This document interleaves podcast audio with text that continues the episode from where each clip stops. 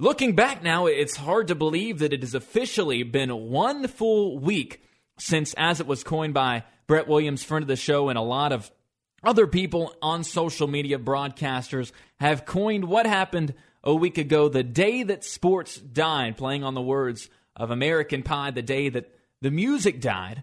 And it most certainly has not gotten any easier to live in a world without sports over the last week. Just this week, for example, I was set to call four total softball games in a span of five days. One of them for Warren East, and then three for WKU over on HSSN. I was super excited to do those. It was another fantastic opportunity. I got to be a part of the first ever WKU softball broadcast on HSSN. It was a fantastic time. And I know a lot of us, not just me, we're looking forward to seeing sports continue. Obviously, March Madness would have uh, not started today, but we would have had the round of 64 kicking things off today. Earlier this week, we would have had the play in games and the such, but this is really when March Madness would have fully gotten underway.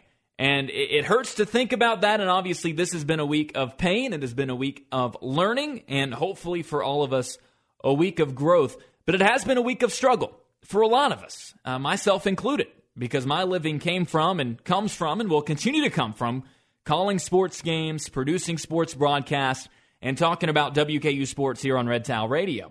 I know, we all know, that the life of the sports broadcaster and journalist, and obviously many fields outside of those two, has been compromised, to say the least. The lives of all of us who live and breathe sports suddenly comes with just a, an emptiness, is how Todd Stewart described it. There's an emptiness inside of us right now.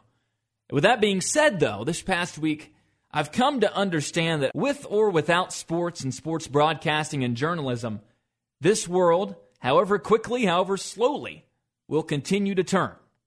It won't be as fun of a world as we have learned over the past week. It won't be the same world. And it simply doesn't compare to a world that has sports, but it does spin on regardless. Now, that doesn't mean we can't miss sports because we do. And it doesn't mean we shouldn't do our part in bringing back sports as quickly as possible. I'm going to touch on that later in the show because we can certainly do our part in making that happen. What it does mean, though, is that there are things much greater than sports, and we've always known this. But in these times, there's been a special light shined on that fact of life. There are things, jobs, and people that we suddenly now view as essential, even if that's always been the case, even before this. Just to give a personal example, my girlfriend has always wanted to be in the medical field. She's currently in school to work towards that goal. And I, you know, I never really batted an eye at it. Obviously, as a broadcaster, you love to hear the person that you're with wants to go into the medical field because that's where the money's going to come from. You love to hear it. But now, with everything going on that we've seen, not just over the past week, but the weeks leading up to it, the possibility of her going into the medical field suddenly scares me to death. Because those in the medical field right now find themselves on the front lines. And truly and honestly, they always have. Like I said, it's just that because of what's happening now, we're suddenly hit by that realization. We're being forced to realize it. And then what about those that continue to work in the factories, the grocery stores, the restaurants, and everyone working within that process to keep our economy and country and daily lives alive? Not to mention our government officials working countless hours to solve this issue. Now, whether or not they've handled it perfectly is a debate well above my pay grade. I'm not going to dig into that. Here's what I know all of those people, and anyone I didn't directly mention, that are continuing to try and work to keep things as quote unquote normal as possible, all of you are heroes. All of you are heroes. And perhaps you've always been, but as it always goes, it takes the worst of times and the lowest of extremes for us to realize that. Why do I say all this to open a show that I've always celebrated being 100% centered around WKU sports? And a rule that I have broken numerous times now over the last couple of months. Well, number one, and the most obvious reason, is because sports have been effectively canceled. there aren't any current sports for us to talk about at the moment. We can talk about NFL free agency, but I'll save that for the sports web. That's not my cup of tea. But number two, and most importantly by far, these are the people that, for us sports fans, can take the spot of sports. Now, what do I mean by that? What does that mean? In sports, we cheer for the teams we love and we root against their opponents. All these heroes working day and night to get us through uncharted waters are suddenly our team. Their opponent? Not just the coronavirus, but the fear, the panic, and the anxiety that has come with it and will continue to come with it. Now, I don't know how long this new matchup will last, but I know who I'll be cheering for relentlessly. And the best thing about it is that in this situation, us fans don't have to simply stand on the sidelines or in the bleachers and spectate. We can't just sit there and yell at the referees and yell at our TV screens. We can do more than that. We can do our part in contributing to the ultimate defeat of this pandemic. Soon enough, sports and life in general will return to some form of normalcy. I don't know when that day will come, whether or not it's closer to tomorrow or next year. I don't know that. What I do know, though, is that that day will in fact come. I know who I'm cheering for in this battle. Those heroes that I mentioned. If you're one of them, thank you. Even if not by title, if you're doing your part to defeat this disease, if you're practicing everything you've seen telling you to wash your hands, practice social distancing, if you're doing your part in that, you are a hero. You are on our team. And I know for a fact that this team is going to be victorious. It cannot lose. Now, I don't know if this battle is going to have a running clock or if it's going to head into double overtime. I don't know that. But we are going to win. And when we do, the first thing we should all do is celebrate the members of our team, those heroes that have won us this battle. I referred to March 12th, a week ago today, as the day that sports died. And I'm not sure if that's quite fitting now that I think about it. I, I don't know about that one. Because I believe, perhaps more so than the day that sports died, it was the day that sports went into a slumber. A slumber that will be ended by the roaring of crowds in arenas and stadiums across the globe. And to bring it all back home, right here on the hill, life will go on.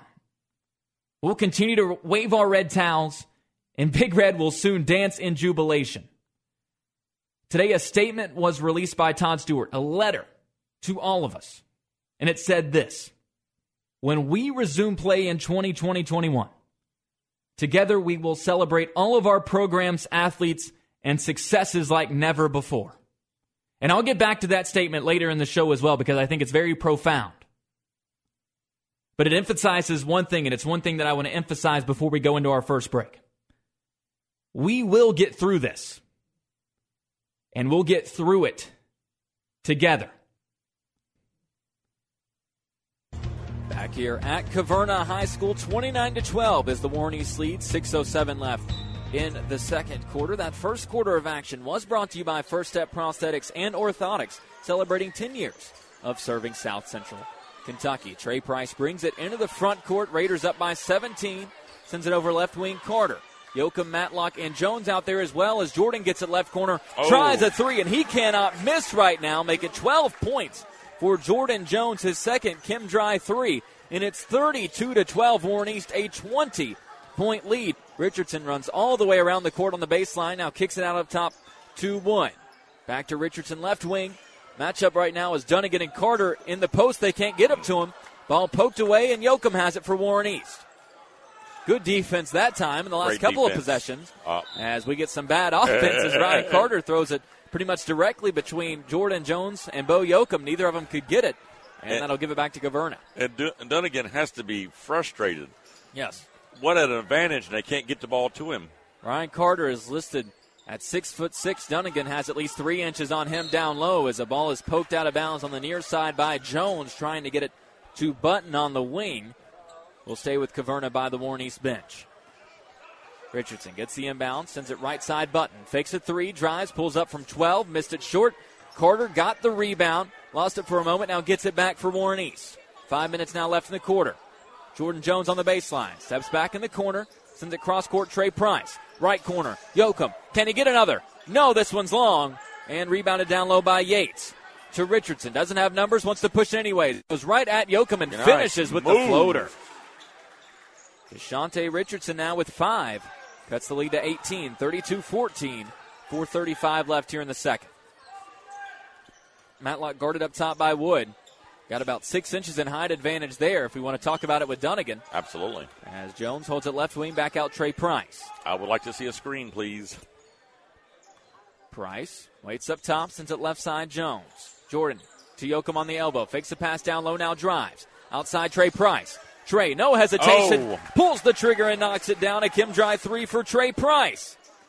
Trey getting some minutes. Already five three pointers tonight for Warren East. Trey Price now 7 for 16 from deep on the season, over 40% from outside. It's 35 14 Warren East halfway through this quarter. Right corner trying to answer his button, misses it long, but an offensive rebound and putback from Yates. He continues to work down low. He's got seven to lead Caverna, and it's 35 16. Offensive rebounds, that is just different. Yes. And this is not a very good rebounding Caverna team, especially outside of Dunnigan. As Matlock, nice shovel pass to Yoakum outside Jordan Jones. Cannot Wow. miss. Jordan Jones with 15. He's got three Wow. triples, and it's 38 to 16 Warren East. 320 left before halftime. Pass down low to Dunnigan, deflected out again by Ryan Carter. And Carter's doing doing just enough, like you said, Yes. giving up about three inches and probably 60 pounds, I would imagine. Yeah. And so he's doing just enough to keep that ball away from the tips. As Bo Yoakum will get a breather, Isaiah Andrews checks back in. The story so far Jordan Jones nearly outscoring Caverna by himself. He's got 15, the Colonel 16. Yates, left block, wants to work on Andrews, but walked with it. Or they're going to call a foul. Yeah, they're going to call it ticky tack. They are. He definitely traveled, but I guess they'll say that it was before it That's ticky tack, but we'll let it. We'll as they going. get the first foul on Isaiah Andrews. Fifth team foul on Warren East. Both teams now with five. Rhodes gives it in left corner. Richardson thought about a triple, now pulls it out up top, and they'll reset. Three minutes now left before halftime. now we've been on many sides of this score, Correct. and right now I'm thinking, get the ball to Dunnigan, please. Rhodes has it. Right wing Dunnigan just standing at the elbow holding his shorts. They're setting up a double screen up top. Richardson runs through it, knocks down the three, so it worked. He's now got eight, his second three of the night. And it's 38 to 19 Warren East. 245 left second quarter. Matlock hands it off right wing Trey Price. Price directing traffic, sends it out to Carter left wing. Ryan fakes a three, drives, tries to throw one up over Dunnigan. He was able to deflect it, got the rebound as well. Outlet up to Jones, or excuse me, Rhodes, and he walked with it. Tried to say it was deflected, and it probably was, And but you- that'll give it back to East. And you take away the 12 turnovers by Caverna, different ball game. Indeed. But those, I guess, counteracting the free throws as Matlock sets a hard screen up top on Wood. Couldn't Oh, capitalize. he's he went to the He's- rim. Wood is hurt. He is limping, and you see the frame of Kenyon Wood, probably about 120, 125 pounds soaking if, wet. If you are lucky. As Jones off a left wing inbound misses that one, rattled all the way around and out. And credit to Kenyon Wood, gets the rebound and fouled from behind by Trey Price. Five foot eight at the most, Yeah. maybe five six. Caverna now in the bonus for the rest of the half. Six fouls on Warren East, still the five on the Colonels. They trail it by 19, being doubled up right now, 38 to 19. Rhodes midcourt, nice Good possession pass. so far. They work it to Dunnigan, and he finishes on the right block. Dunnigan now with four in the quarter. Make it a 17 point lead for East, under two minutes left in the quarter, 38 21. Down low, Carter wants to get it back on Dunnigan. Fakes one way, tries to go up and over and blocked, and at some point, you just got to you got to admit defeat, I suppose. With Dunnigan, yes. As Rhodes has it left wing, pulls from the logo and buries it. What a shot from Drew Rhodes, his first bucket, And and, it's a 14 point game. And Rhodes also caught my eye last game. He did. He's got some moves. And he's got a stroke from outside as well. Price to Matlock. Nice pass mid-air to Carter. And he finishes with the finger roll on the right side. Beautiful find from Caleb Matlock. Makes it 40 to 24 East. 115 left before the half. Up top, Wood gives it up to Richardson right side. Down low, Dunnigan. Double teamed. Tries to pass it cross court, deflected by Carter, and Jones has it. Jordan pushed from behind. They don't call it. Goes down to the floor. Another no call, but it goes to Trey Price, who then finishes. And Of- everyone went silent because they didn't know exactly what was going on. But Trey Price, all of a sudden, partner, seven points for the eighth grader here tonight. Well, I Makes just- it 42 24 as Dunnigan will come out. Kersey checking in for Caverna. 59.9 seconds left before the half. that last play was just rugby. It was. Bodies were going down everywhere. You just figured at some point a foul had to be called, but they didn't, and East was able to capitalize. Rhodes sends it left corner Richardson. 45 seconds now left in the quarter. Up top, Rhodes pulls from deep again. This one's long, and it's rebounded by Price. Free fast break. Trey Price to the rim, lays it in, and make it nine first half points for the eighth grader Trey Price. It's 44 to 24 Warren East. 24 points between Price and Jones alone. Interesting point guard, Mr. Trey. Could be the answer East has been searching for all year long. He's got a lot of run here in the quarter as Richardson's been holding it on the right wing. Now sends it over left side. Caverna looking to milk some clock. Wanting the last shot here in the first half. 10 seconds left now. Will you want to milk clock when you're down by 20? Richardson sends it left side. Wood gives it right back to him. Right corner. Wild three pointer on the way left well short. Rhodes couldn't finish off the putback. Tipped again, and that'll do it for the first half. It's been all Warren East from Caverna High School. They scored 20 plus in each of the first two quarters. They lead it 44 to 24 at the break.